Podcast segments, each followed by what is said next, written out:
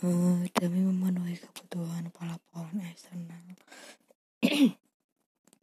B I P diklarifikasi yang berdasarkan fungsi. Ketika menyusun laporan laba rugi, biaya produksi dipisahkan dari biaya penjualan dan administrasi. Hal ini dilakukan karena biaya produksi dipandang sebagai harga pokok produk, sedangkan biaya penjualan dan administrasi dipandang sebagai biaya periode. Jadi biaya produksi yang mening- melekat pada produk yang terjual diakui sebagai beban harga produk perjualan. Pada laporan laba rugi, biaya produksi yang melekat pada produk yang belum terjual dilaporkan sebagai persediaan dan neraca. Uh, beban penjualan ad- dan administrasi dianggap sebagai biaya periode dan harus dikurangi setiap periode sebagai beban.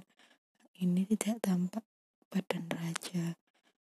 Laporan baru berdasarkan klarifikasi fungsional pada perusahaan manufaktur ditujukan pada tampilan dua sampai lima.